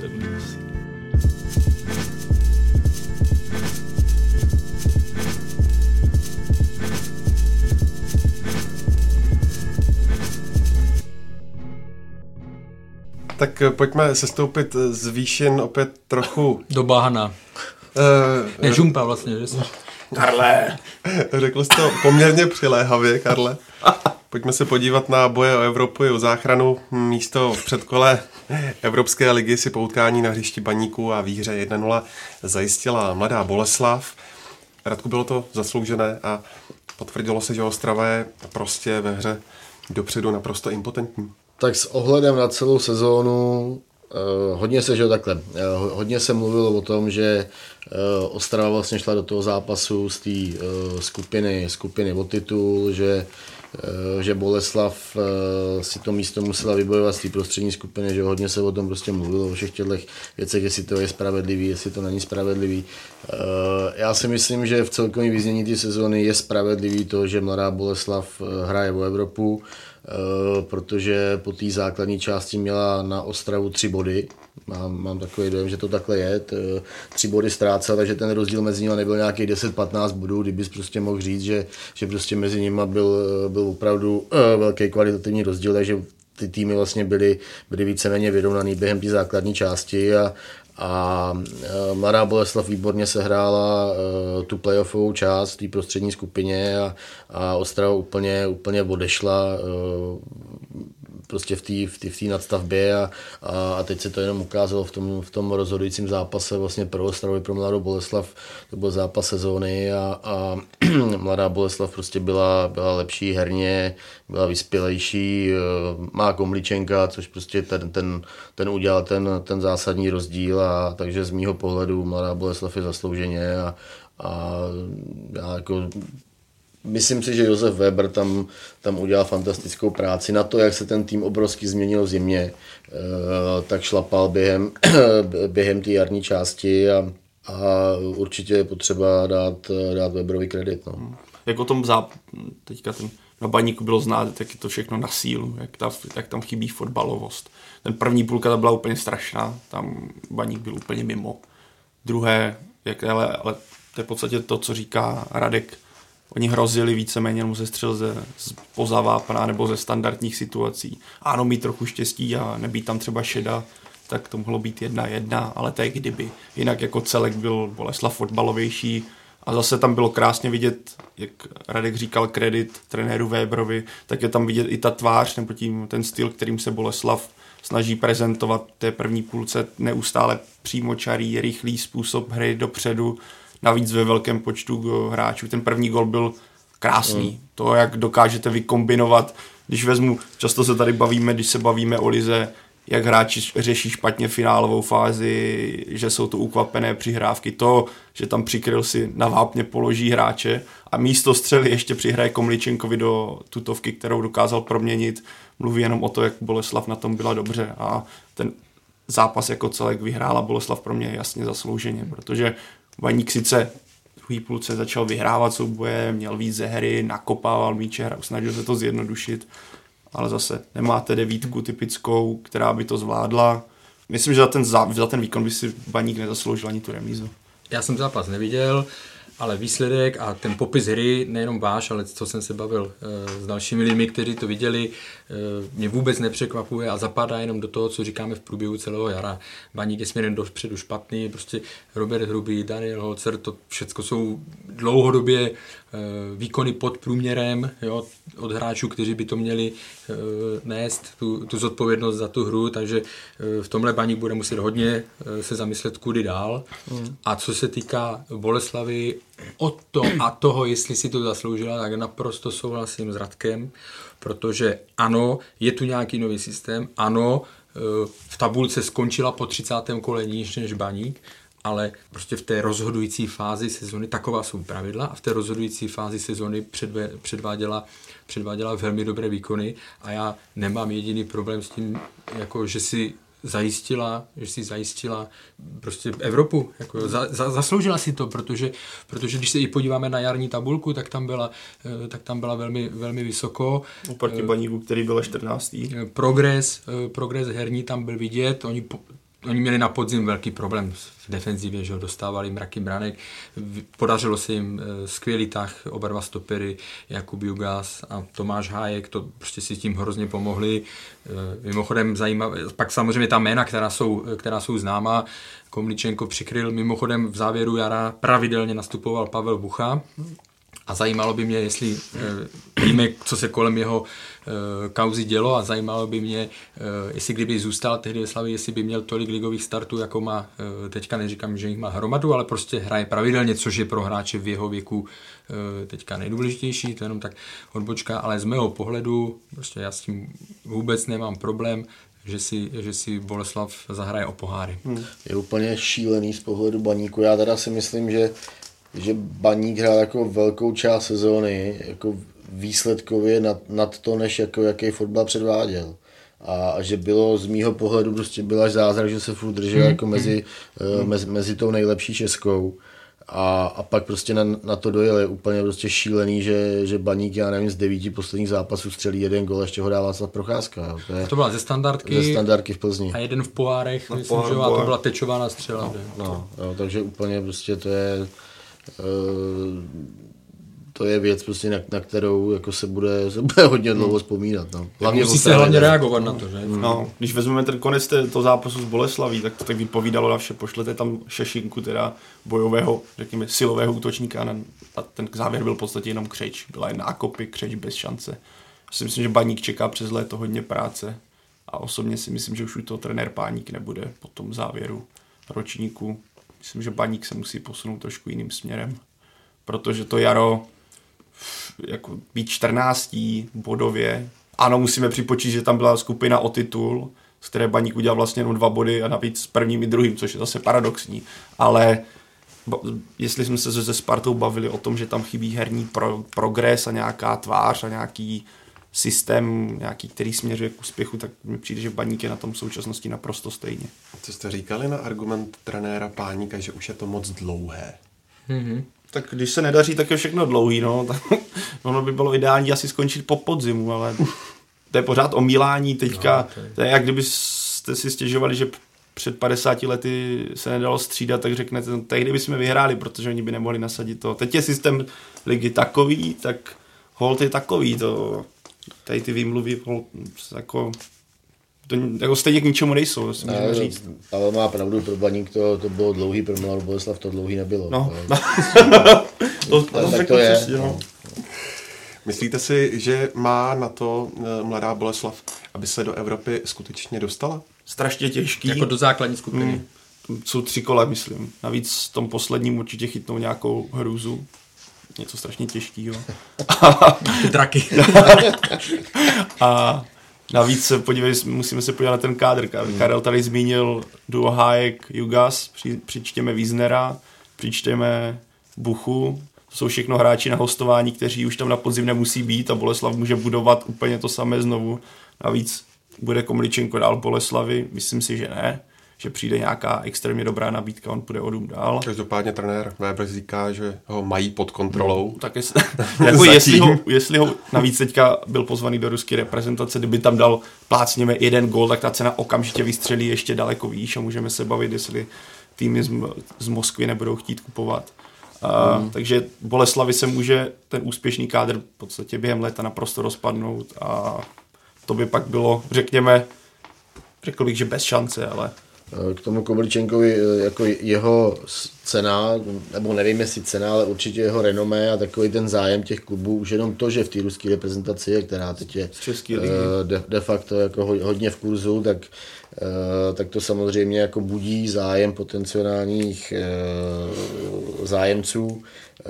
Každopádně si nemyslím, že cesta Komličenka povede do Ruska. Jo. Tam já jsem s ním dělal rozhovor, to já nevím, tři, čtyři měsíce a, a on se učí tomuhle jako vymezil, že rozhodně jako domů se vracet nechce, takže pro něj připadá v úvahu pouze, eh, pouze od Mladý Boleslavy na západ a, a uvidí se, no, tak jsou taky na něj takový různý názory, že jo, jestli vůbec jako má na to, aby, uh, aby hrál někde, neříkám mimo Českou republiku, ale dejme tomu, aby hrál v těchto pěti nejlepších soutěžích v Evropě, no, tak, tak uvidíme. No. Karel, Karel kouká, nebo kroutí hlavou, že ne. Já tomu moc nevěřím, ale Hmm. Může to, jak říkáš, že on je specifický hmm. a, a velký podíl na tom má Josef Weber, na tom, na tom jeho vzestupu. A to se zase bavíme o specifickém typu hráče, který dokázal hmm. trenér ho kočírovat a dokázal z něho vytěžit hmm. hmm. to maximum, které on sobě má. Myslím, že být tam někdo jiný, jak už tady Karel naznačil, tak Komličenko je to teďka na... super postřeh, protože i v liberční trenéři, teda Eh, Jindřich Trpišovský s Janem Nezmanem přiznali, že když ho měli, když ho měli eh, v Liberci, takže by nikdy v tu chvíli nečekali, že se takhle, že se takhle eh, rozstřílí. No a pak je tu baráž, ve které se zachránila Karviná i Příbram. Tak a jedem. Karle, ukázali... Já si odskočím, myslím. ukázali oba týmy, že jsou prostě kvalitativně lepší než Jihlava a Brno.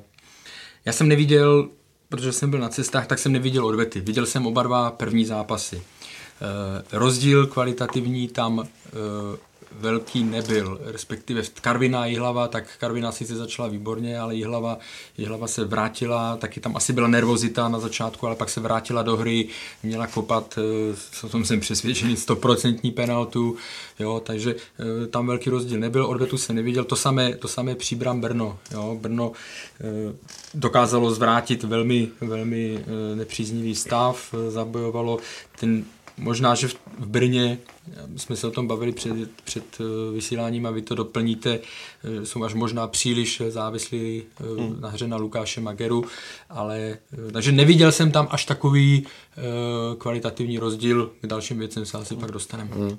Já, já, jsem byl jako před baráží nebo vůbec v průběhu sezóny jsem říkal, když jsem občas takhle viděl třeba v televizi nebo nebo i třeba naživo, když jsem třeba viděl Hradec Králové, který taky byl jeden jako z těch adeptů, kteří by se mohli dostat do baráže tak jsem si říkal, že ten rozdíl mezi tou první a druhou ligou je opravdu jako až propastný a, a že to ty týmy eh, z té první ligy zvládnou.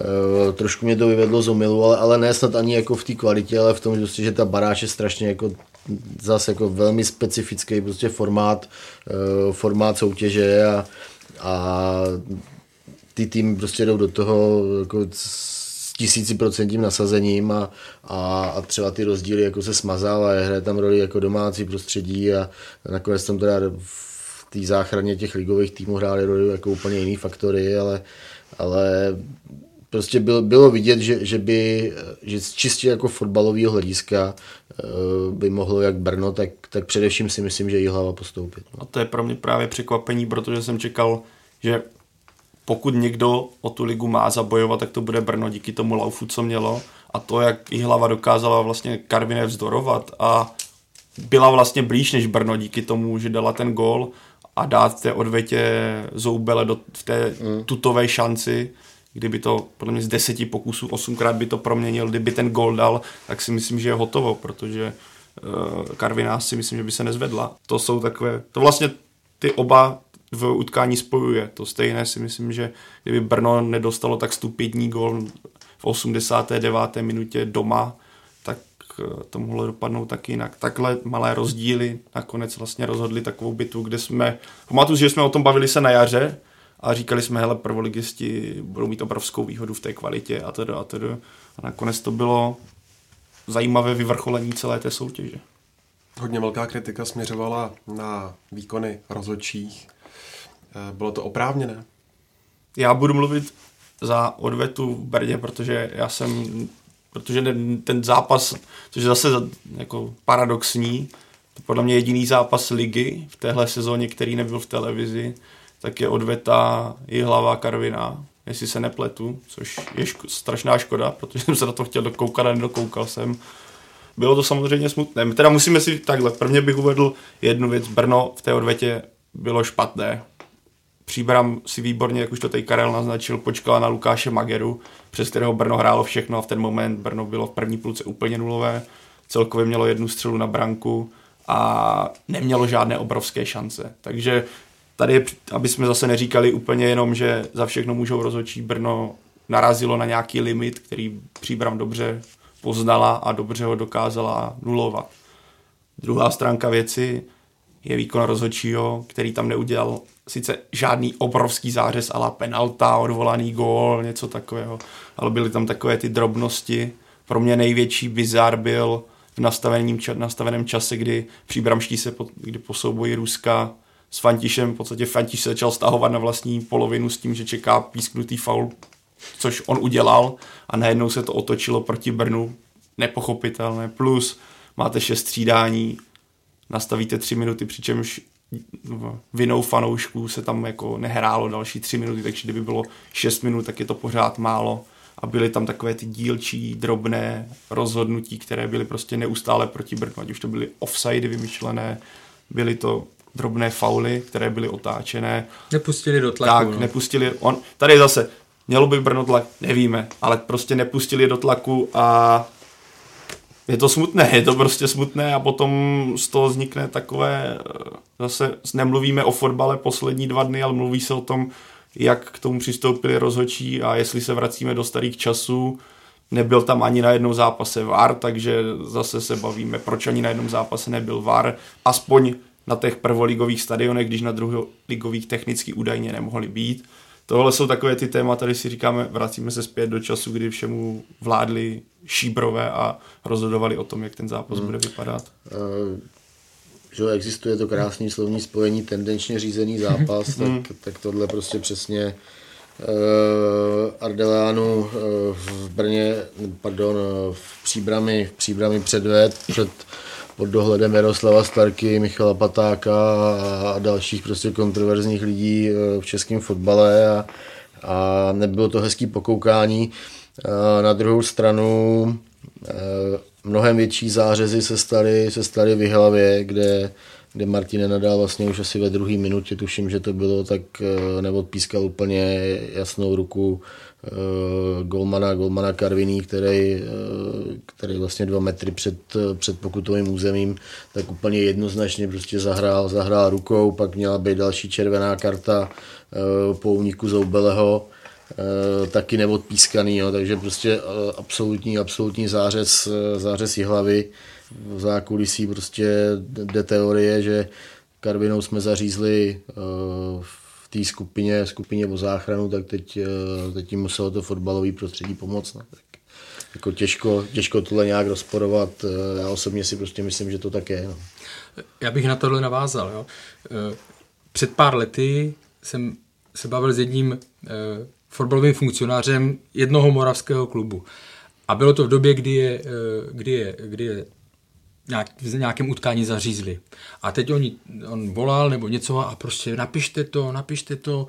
A já mu říkám, jako jasně, my to napíšeme, ale taky potřebujeme od vás, jako od klubu, eh, nějaký, eh, nějaký prostě jasně eh, dané prohlášení nebo něco, abyste to, abyste to podpořili, protože my, když budeme psát jenom, že takhle údajně a tak dále. Tak to no, jenomže pak ten člověk v tu chvíli řekne, že do toho nepůjdou, protože oni zase vědí, že až to až ta situace se otočí, tak to budou, ne, ne, že otočí, ale že až přijde nějaký zápas, kdy budou hrát o záchranu a e, budou hrát s někým, kdo je ze středu tabulky, tak jim to vrátí. V podstatě takto nepřímo, e, takto nepřímo e, to řekl. A to je to, co mě na tom ty poměry jsou špatné, je to tak, jak říkáte, v téhle sezóně se to zhoršilo. Prostě, jo. E, pod, zase je tam ten obrovský extrémní vliv e, Romana Berbra a lidí, jeho rozhodčích a tak dále.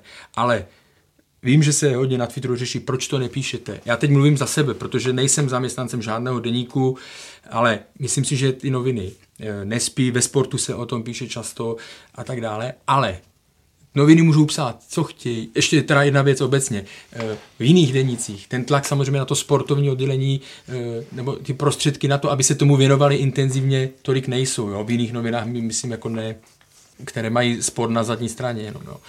Ale co, co chci říct je, že noviny můžou psát, psát, psát, ale ta základní změna může teprve přijít, když to kluby, všechny kluby budou doopravdy chtít. Doopravdy chtít, jo. A ne, že někteří z toho profitují a někteří z toho neprofitují. V tu chvíli pak může přijít nějaká, nechci říct úplně velká změna, ale zlepšení. Vzpomeňme, jak byla komise rozhodčích vnímána, když tady byl pan Bliskevič, jak se okamžitě mluvil o rozhodčích pozitivním slova smyslu za poslední rok, když nasadíte do čela rozhodčích Josefa Chovance ve vší úctě tomu, co dokázal, tak je to směšná postavička tady v téhle pozici. A jak se tam vlastně zmínili veškerý poměry, tak to mluví za vše, kam se to zase ubíralo a jak zmínil Karel, jak najednou začíná mít zase obrovský vliv na, i na toto Roman Berber a jeho vyjádření, ale no, měl tam být VAR. Když teda je tak znalý, tak měl vědět, proč no, tam ten VAR nebyl. My jsme unikát v tom, že my máme VAR, ale vlastně ta uh komise rozhodčích, nebo prostě ty, kteří fakticky řídí rozhodčí, tak vlastně v průběhu sezony eh, dělali kroky, jako je ty meziřádkové, to znamená ale že, že to spochybňovali, že veškeré, jakmile se něco bylo na, na, na pomezí toho rozhodnutí VAR, tak většinou řekli, že to bylo chybné rozhodnutí a tak dále. Takže my jsme v tomhle eh, opravdu celosvětový unikát a je to, eh, zapadá to bohužel jenom do toho, do těch, do těch Eh, posledních měsíců nebo do toho stavu eh, českého fotbalu. Suma sumárum, nadstavba ano či ne? no, e, jako já kdybych si udělal jako rešerži toho, jak se vyjadřovali trenéři nebo i prostě představitelé klubů, hráči e, o nadstavbě, tak, tak by to vůči nadstavbě nevyznělo úplně dobře. E, chodilo, chodilo méně lidí než, než třeba na tu základní část. E, mluvilo se o nějaký přesycenosti fotbalem. Eh, já si především myslím, že to, že, že to je problém prostě týmů a, a klubů, protože myslím si, že ty diváci eh, nedostávají na českých stranách odpovídající zábavu. A to si myslím, že, že je prostě zásadní problém. Pokud by je ten fotbal bavil a to, co ty jejich týmy, který, který sledují nebo kterým fandějí, tak eh, kdyby jim nabízeli pěkný fotbal a na těch stadionech se bavili, tak si myslím, že by, že by na ty fotbaly chodili a nevadilo by jim to, eh, že místo 30 je 35, 35 ligových zápasů. Jo. Takže v tomhle, v, v tomhle já, já vidím jako zásadní, zásadní problém. Tak pak je, když se bavíme třeba o názorech fanoušků, tak je potřeba vidět, kteří fanoušci křičí nejvíce. Kdyby, řeknu, otočím to, kdyby Slávě doháněla Plzeň, tak myslím, že fanoušci Slávě píšou na Twitteru, jak je nástavba skvělá, že můžou zabojovat ten titul. To stejné fanoušci Baníku taky budou teďka nadávat na nástavu, protože to ztratili.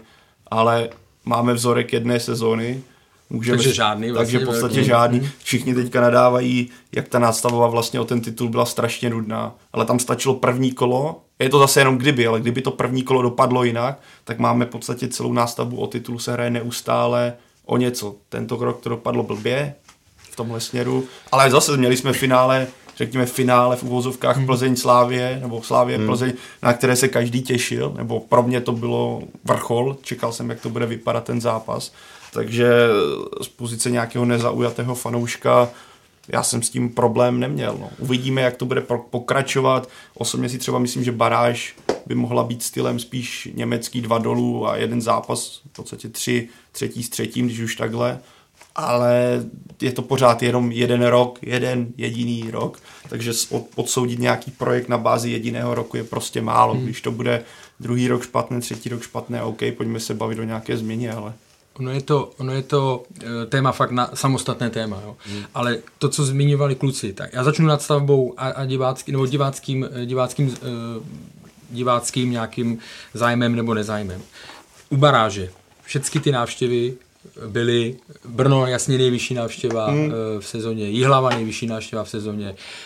Na, na Brno přišlo v příbramě víc než na, na Spartu, byť teda tenkrát hrála se Spartou v prosinci.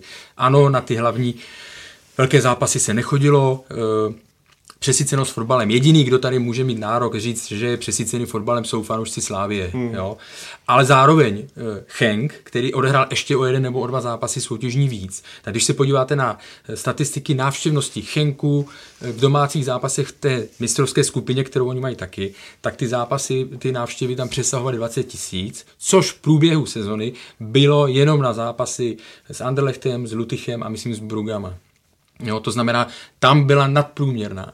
E, to, že nebylo takové drama, Takhle, LFA udělala jednu velkou chybu, podle mě, a to, že nedokázala před, tím, e, před tou nadstavbou jasně vysvětlit ještě znovu, proč se, to, proč se to hraje. Protože měla vysvětlit, že jeden z těch hlavních důvodů, a na tom není nic špatného, jsou větší příjmy. Jo, kdyby prostě ukázala, podívejte se, ne pro Slávy, pro Plzeň to nejsou tak eh, velké příjmy, ale tady je to o tolik a o tolik eh, peněz navíc pro tak, tady ty kluby průměrné, za to mají jednoho hráče nebo něco, prostě musí ukázat. Proč nevzít trenéra, který by mluvil o tom, že je rozdíl, jestli hrajete 35 zápasů a většina z nich je těžký, nemůžete si odpočinout, ale Bohemka, já si dostanu k třeba k jednomu hráči, anebo 24. V minulé sezóně Bohemian z Praha byla po, byli po 24 kole zachránění a prostě zbytek doklouzali, protože uhráli asi jednu remízu. Hmm. Vezmeme si hráče Antonín Vaníček. Prostě odehrál v minulé sezóně, teď nevím kolik přesně zápasů, ale po 24. 5. kole to pro ně skončilo. Letos odehrál e, mnohem víc a ty zápasy ke konci byly pod tlakem, oni bojovali v každém zápase. A co, to je přece pro něj větší přínos, který se může projevit až v nějakém dlouhodobějším horizontu, ale pro tady ty hráče to má mnohem větší přínos, než, než kdyby skončili ve 24. kole. Zároveň měla LFA zdůraznit, že nikdo neříká něco ve stylu velevážené dámy a pánové, uvidíte něco, co jste ještě neviděli. Kolik z ročníků předchozích končilo vyvrcholením až do posledního kola, že se bojovalo o titul. Taky se hrálo už ve dvě, dvě kola před koncem o nic, nebo ve většině tohle. A zároveň, tak jak ty to říkáš, těch statistik by se dalo použít hodně, ale pokud v příštím roce bude, nebo v příští sezóně, bude po 30 kolech první, dejme tomu Plzeň, o dva body za nima Slávia, o jeden bod za nima Sparta, tak neuslyšíme podle mě uh, upřímný jako názor od fanoušků, že by řekl, hele, je to po 30. kole, Plzeň si titul zaslouží, jo, žádnou nadstavbu nechceme. Prostě samozřejmě, že se do té nadstavy bude, eh, každý bude chtít jít, aby to mohl ještě zvrátit a pak pokud by byly ty, nás, ty rozestupy těsné, tak pak samozřejmě ta eh, dramatičnost eh, bude narůstat. Já ještě do toho úplně jako poslední věc, protože asi už budeme muset končit. Hmm. Kluby si tuhle změnu odhlasovali. Jo? Chtěli, dostali, vymyslel se nějaký systém, ale potom oni taky jako si musí řídit ty svý, ty svý podřízený a přece není možný, aby Jindřich Trpišovský vystupoval proti nadstavbě, aby e, Pavel Rov vystupoval proti nadstavbě, aby Bohu, eh, Bohumil Páník vystupoval proti nadstavbě, aby Žolt Holňák vystupoval proti nadstavbě. To je pět týmů z těch prvních šesti, Sparta si to samozřejmě z logických důvodů nedovolí, nebo, nebo žádný, žádný trenér ve Spartě si to nedovolí vystupovat proti nadstavbě, ale prostě tohle není možné, jako to je takový zkaz jako veřejnosti, vlastně na tu nadstavbu nechoďte. Jo? My, my, sami jsme otráveni, že to musíme hrát, tak proč by ty lidi chodili na nadstavbu? Jo? Prostě to je, to je úplně, úplně špatně, úplně prostě zvrácený přístup. Jako.